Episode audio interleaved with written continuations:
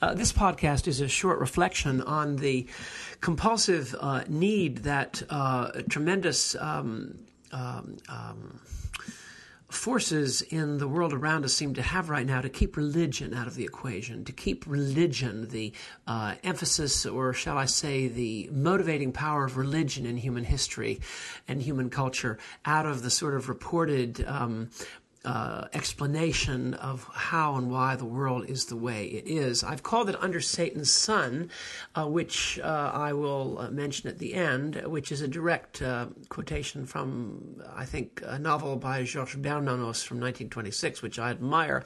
And the title will become clear at the end. But uh, the very fascinating question, at least to me, is why the compulsive need to um, uh, resist and uh, not acknowledge simply empirically the tremendous forcefulness of um, religion and religion's ideas uh, in the uh, whole realm of human activity. And I want to uh, use two bits of uh, um, input to uh, express this, uh, two bits that matter enormously to me. Um, and one of them is really quite um, delightful and remarkable. And this is one of the very last um, teleplays that was written by Nigel Kneale. Now, in this uh, 1996 teleplay, um, Kneale, uh, for all his Lady Doth Protest Too Much agnostic atheism, uh, reveals uh, something very important about the compulsive character of uh, of, uh, of of the of the uh, way people really want to force religion out, and yet they cannot but allow it to come in through other doors, because the power of it. Um, you might say, in the archetype or in the basis of human existence is so great. Now, this is one of my uh, ridiculous to the sublime. Uh, what is sublime is what I'm now going to talk about. What is ridiculous is the compulsion and the broader, um, the broader ideas. What is sublime is an episode uh, of a very popular television show from the 1990s that starred Sean Bean uh, called Sharpe S H R P E. And it was a series of books by Bernard Cornwell, which um, gave the adventures of a major uh, named Richard Sharpe in the British Army under Lord Wellington during the Peninsular Campaign of 1810, 11, 9, 12, uh, before the invasion of uh, Lord Wellington's uh, British Army on France, which culminated in the defeat of Boney at the Battle of Waterloo.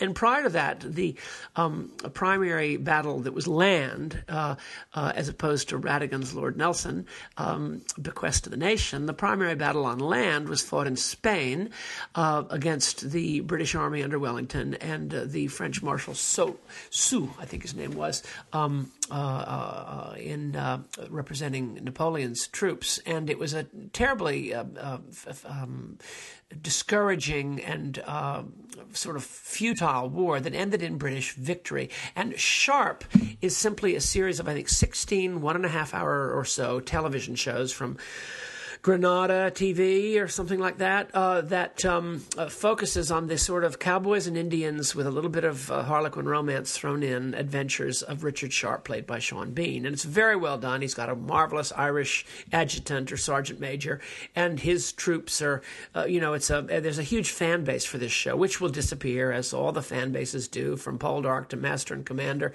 The great fan bases Miami Vice, they go for a generation or two because these shows have a tremendous impact on people at a certain age and then they die and we are forgotten. But Sharpe has a huge fan base to this day. And um, the uh, shows are all about Sharpe's adventures in the Peninsular Campaign against the French with some partisans thrown in and a lot of some breasts and uh, decollete and heaving bosoms uh, and sort of the kind of unwrapping that was uh, allowed in British television long before American television and NYPD blue. Now, what is so interesting and relevant to this uh, discussion? is that um, of all the 16 episodes, one is usually singled out by the fan base as being worthy of contempt. Uh, they would like to destroy it. I was with Bill Bowman and Lloyd Fonville years ago at a uh, at a World Science Fiction Convention meeting in Washington, D.C., and a very nutty sort of lady, as we saw it at age 13, stood up in a um, colloquium about Edgar Rice Burroughs, who we knew a little bit about, and we were trying to be very adult. And someone had said, well, this particular section of this particular novel by Edgar Rice Burroughs appears to have been written by someone other than Edgar Rice Burroughs. And a woman with tremendous passion leapt up with dyed red hair, we noticed at the time, and henna almost, and stood up and said with incredible, ferocious feeling, Edit the page! Edit the page! Well, in a way, the fan base for Sharpe, the series, want to edit the page in relationship to one particular episode called Sharpe's Gold. And this episode, the phone is ringing. Don't you love it? Uh, this episode, entitled Sharpe's Gold, um, uh, was written by Nigel Kneale. And uh, Nigel Kneale imports uh, his own interest at the age of 73 into this uh, episode of a rather, um, what we some would call middlebrow British uh, adventure series. Sharpe's Gold imports a concern altogether transcending and beyond the normal issues of the whatchamacallit. Now, so what I what is happening here, and this is really fun. You can get it any, you can rent it from Netflix. Barnes and Noble sells it. It's easy to get. Sharpe's Gold, one DVD of that notorious episode. In it, Sharpe, Richard Sharpe, Major Sharpe, is commissioned to exchange for uh, 52 British deserters who have been captured by a partisan in quotation marks named Casca. Sharpe is uh, commissioned, sort of like that movie by John. Um, uh, uh, what is it, John Ford with Richard Widmark, uh, two against whatever it was. Anyway, two rode together. That's right, two rode together. Uh, a, he is uh, to um, exchange uh, Baker rifles, a supply of Baker rifles to this Casca, this partisan, in exchange for the return of 52 British prisoners. and this happens.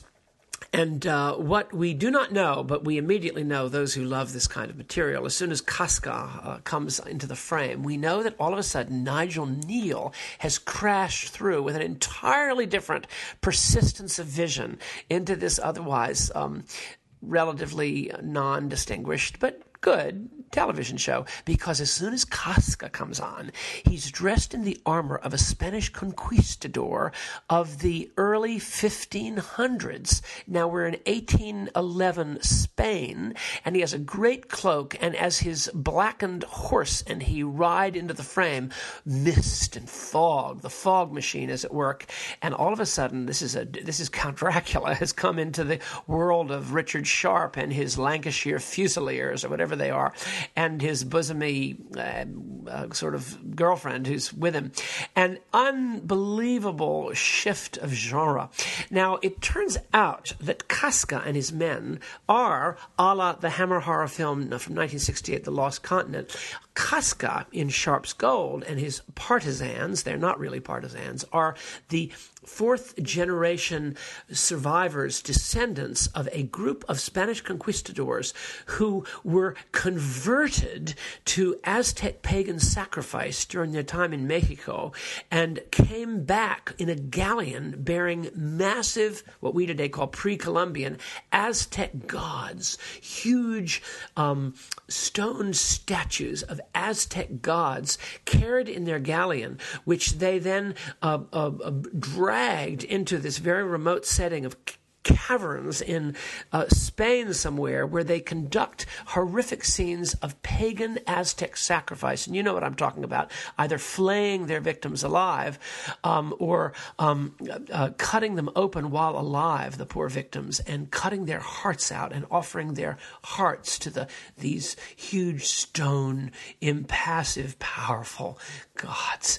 And so uh, Richard Sharpe, good old Sean Bean, and his girlfriend run into pagan Aztec worship from uh, almost three centuries prior uh, and time immemorial uh, in these caves and must extirpate and destroy and uh, this terrible thing. It's sort of Indiana Jones in the Temple of Doom via the Lost Continent comes into Poldark or something like that, and you have this amazing importation of an extremely cool and I think inspired idea which is all about religion and superstition.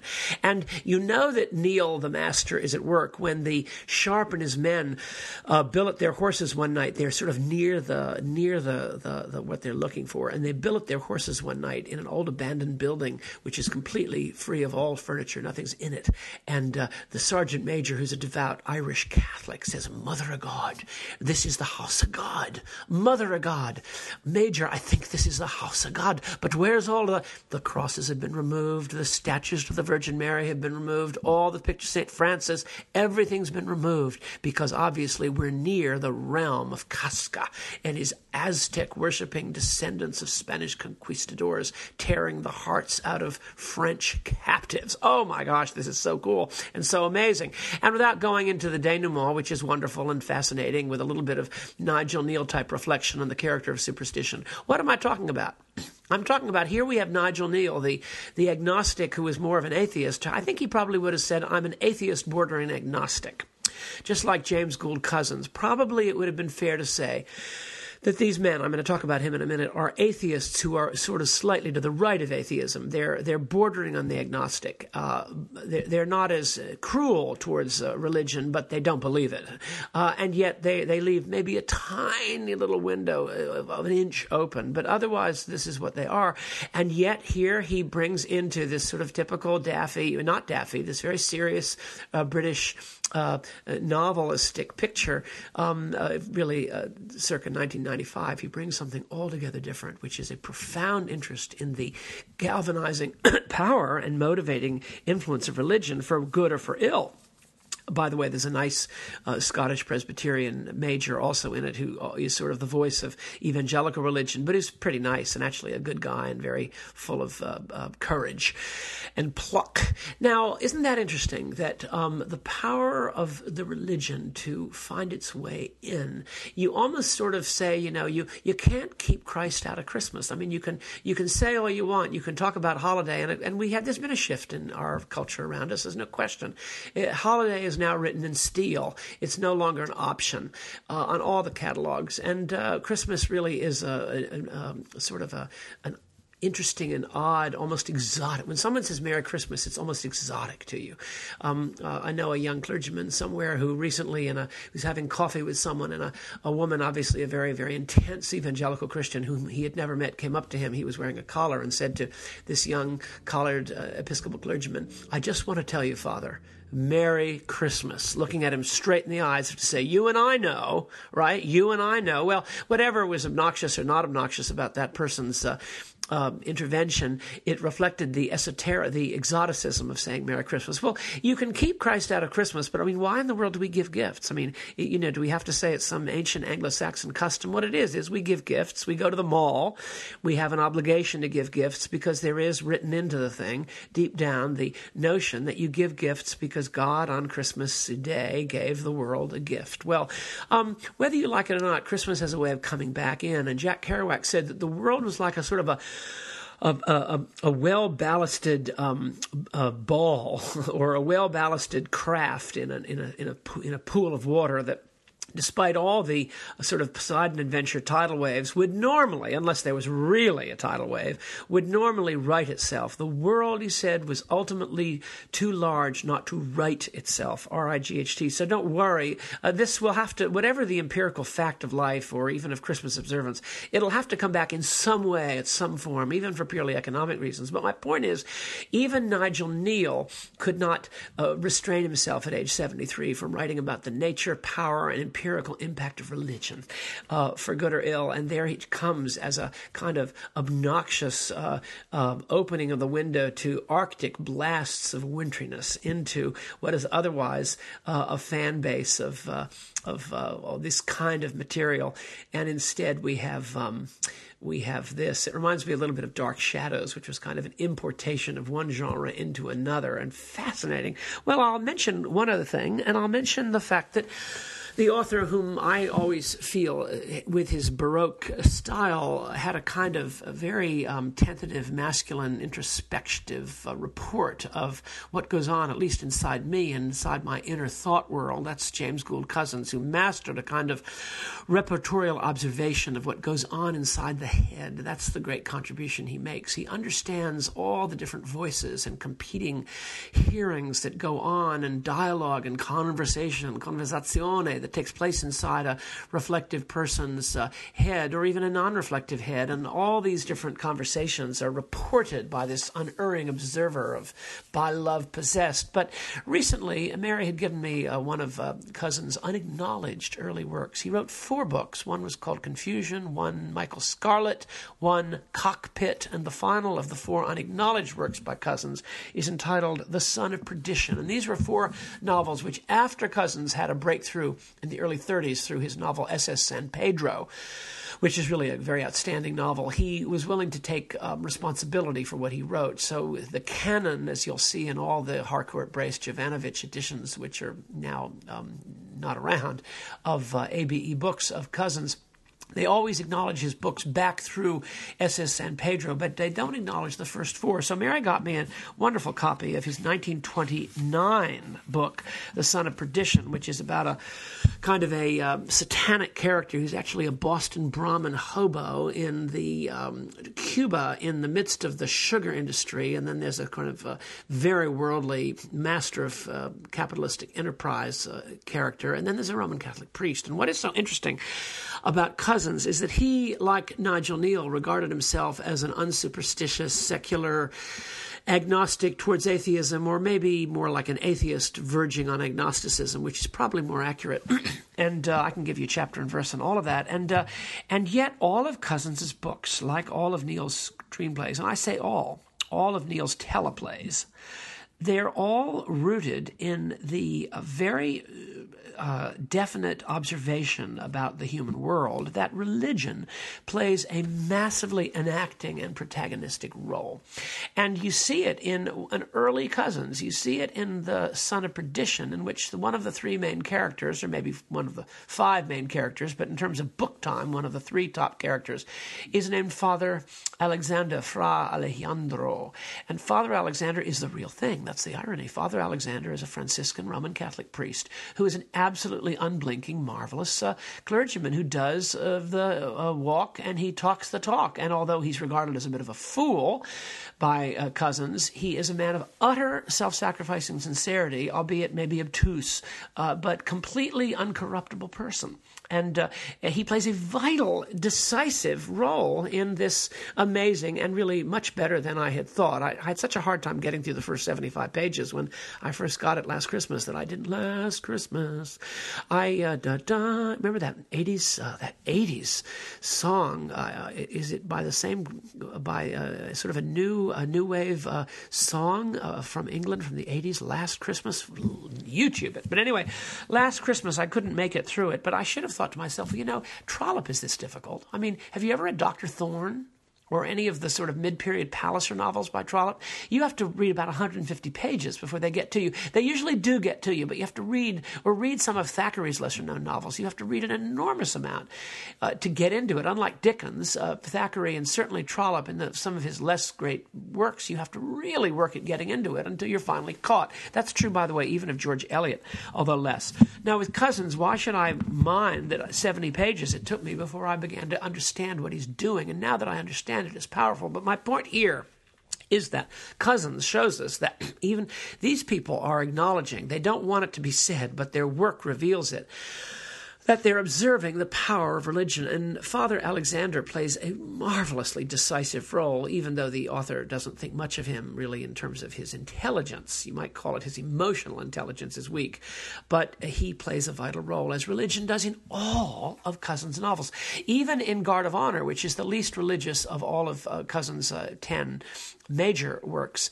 Uh, even there, the famous meditation of Colonel Ross on the reviewing stand on the fateful Saturday in the 400s, or is it the 500s of that book? Uh, I think it's the 400s. Uh, Colonel Ross has a lengthy meditation on the nature of religion in relationship to the judge with whom he clerked, Judge Schlichter.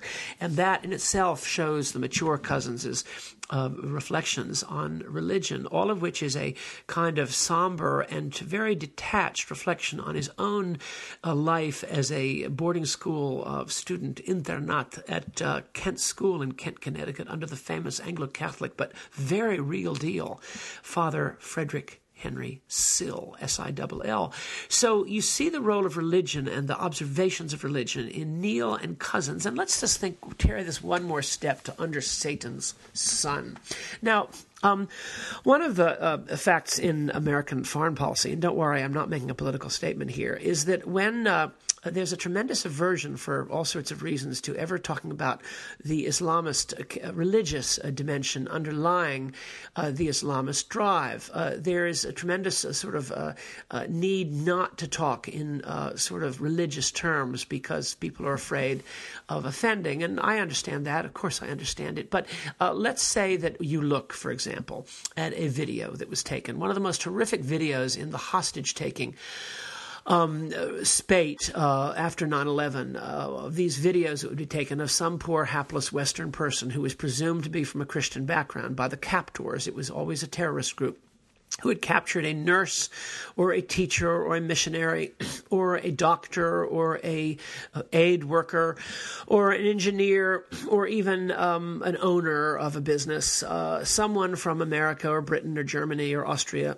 or whatever it was, and this person would be executed on camera after having uh, some statements were made. And what was striking, I never saw any of the videos and I don't want to, but the pictures of them were often shown. That is to say, the pictures of the of the first frame which simply shows the poor, hapless, terribly unhappy and pathetic. Uh, so your heart just breaks, surrounded by these young uh, Islamist uh, terrorist figures.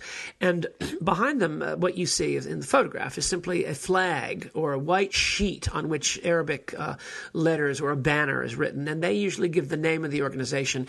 And I noticed, interestingly enough, that um, one of them, uh, a couple times, it was translated, if you looked carefully under the Al Jazeera or whatever. Um, the Americans sometimes wouldn't even translate it, but it, the translation was not unbecoming. It would simply say, "the um, we are the anti-Trinitarian anti-Trinitarian League for Monotheism."